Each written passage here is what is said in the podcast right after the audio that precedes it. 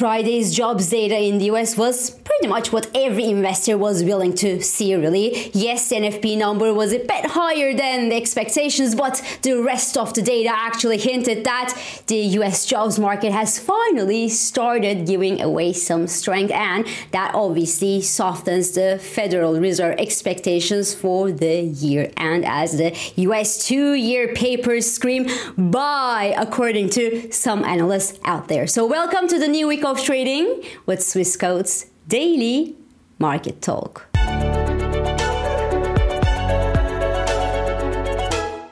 So last week ended on a positive note, and this week started with a solid risk appetite as US jobs data hinted at a finally loosening jobs market in the US, while Chinese stocks actually rallied this Monday on further measures deployed by the Chinese government to yes, support the country's faltering property market. And in fact, listen to this. The latest news actually suggests that more than 1,800, 1,800 new homes were sold in Beijing on Saturday alone last weekend after the Chinese government actually decided to ease the mortgage rules in China last week. Now, I know, I know China is such a huge, huge place and you can't really feel how much is just too much, but to give you a point of comparison, a benchmark, around 3,100 homes were sold in Beijing during the entire month of August. So last Saturday's 1,800 unit sales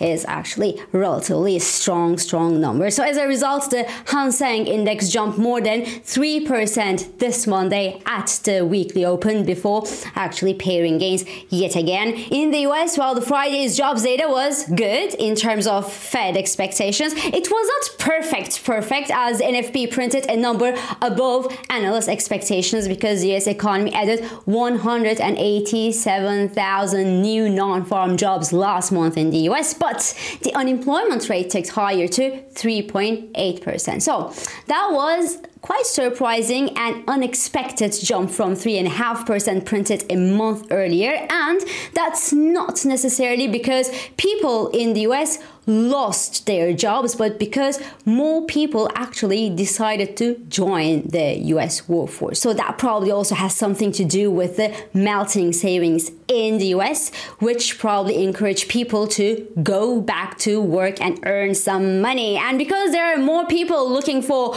jobs in the US, well, the pressure on wages has also eased. This is what the data showed last Friday. The wages growth fell from 4.4 to 4.3% in August and compare with the latest inflation data, well, growth in US wages still obviously outpace growth in consumer prices, so growth and inflation. But if we summarize all of the data released last week, well, last week's data show that the US jobs market actually could finally be losing because one, the JOLTS data actually, which was also printed last week, hinted at softening jobs market in the US. The ADP report hinted at softening jobs market in the US, and finally, Friday's official jobs data hinted at softening jobs market in the US as well. So last week ended on a cheery note in the US bonds market. The US two year yield, which is Uh, as you know, the most sensitive to changes in Federal Reserve rate hike expectations, well, tipped a toe below the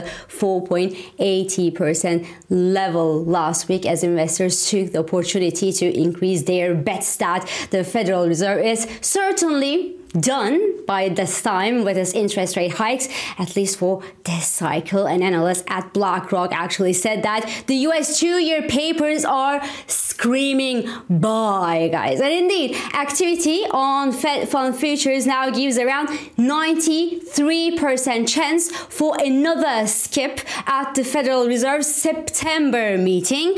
And also, the probability of a pause in the FOMC's November meeting has almost almost jumped toward the two thirds level, and S&P 500 recorded its best best week since June this year, and the index rebounded to the highest level that we saw in a month. While Nasdaq 100 index, which is full of technology stocks that are liking the lower yields, ended last week a few points below the 15,500 level, and with trend and momentum indicators actually pointing at further possibility of more strength. So today, the US and Canada Canada will be closed due to Labor Day holiday, but Europe is actually open for business and even though the week starts with quite a strong and favorable risk appetite in Europe as well, due to the Chinese and the US news, well, there is nothing in the latest economic data to actually make European investors cheer, unfortunately, because released last Friday well, the euro area manufacturing PMI came in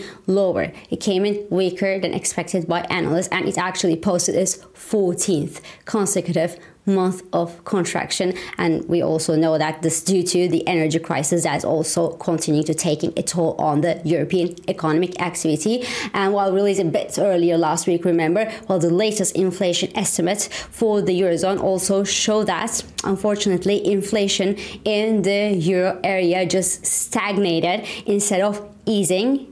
And that was also due to higher energy prices. In summary, activity in Europe is slowing, but inflation is not, and that's again due to the still too high energy prices that are pushing higher these days, and that's bad news for the European Central Bank because there are now rising voices that the ECB won't hike its interest rates when it meets this month, and Morgan Stanley even expects, for example, the European Central Bank to skip an interest rate hike this month as well. Now, I still have a hard time thinking that Christine Lagarde will walk up there this month and call a pause interest rate hikes in Europe. While weakness in the economic activity isn't yet reflected in the price dynamics in the Eurozone and while the European jobs market remains quite relatively strong still. So there is not much reason for Christine Lagarde to go up there and say, okay, guys, you know what, we're done. But in all cases, the softening Fed expectations didn't necessarily benefit to the US dollar bears last Friday as the US dollar index actually did rally following the US jobs report, which was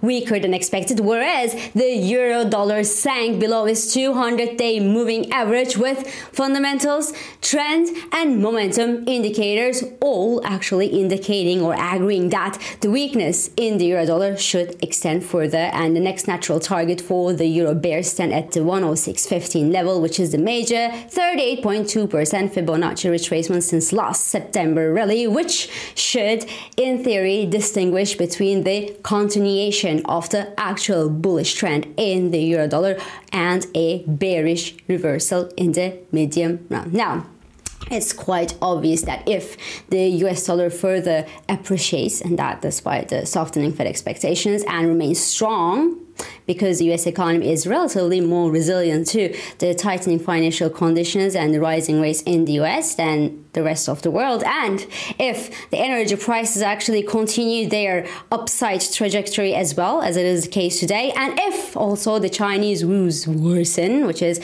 what will certainly happen before the dust settles in China and consumers gain confidence and investors gain confidence as well, while the European stock markets will hardly be a good alternative to the US stock market. And indeed, if you're looking at a chart, we could clearly see that falling appetite for the European stocks since the beginning of this summer compared to the US stocks because the Stoxx 600 index has been stagnating since the end of May, whereas the S&P 500 kept rising to fresh year-to-date high since uh, the summer. And I believe that there is a stronger case building for well, a dip below the 440 level for the Stoxx 600 index, then a U-turn and an advance toward fresh highs this year. In energy, well, the week starts with the barrel of US crude trading near the $86 per barrel level as the oil bulls continue buying the tight supply narrative from OPEC and from Russia.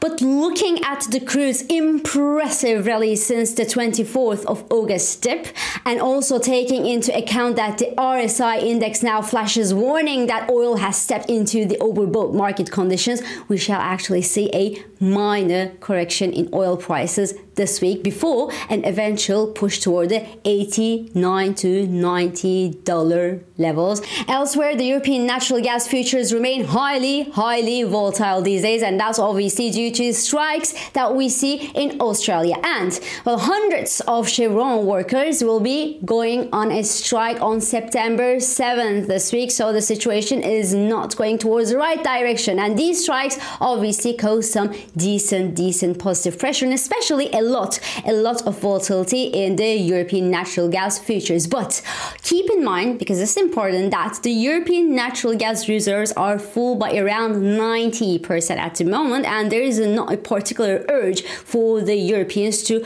rush actually towards these natural gas futures at the current prices. Therefore, the price rallies that we may see on strike news in natural gas prices remain interesting short term trade opportunities for top sellers. So, this is all for this Monday. I'm İpek Özkardeşkaya and thank you for joining me and thank you for all your supportive and interesting messages and feedbacks. I hope this episode of Market Talk has also been helpful and it has been insightful to you. So, please do not hesitate to leave your comments, your reactions, and your questions below as usual. And follow us on Instagram, on X, and on LinkedIn for regular market updates. And subscribe, of course, to our YouTube channel for daily market comments. I will meet you again tomorrow. And until then, good day trading.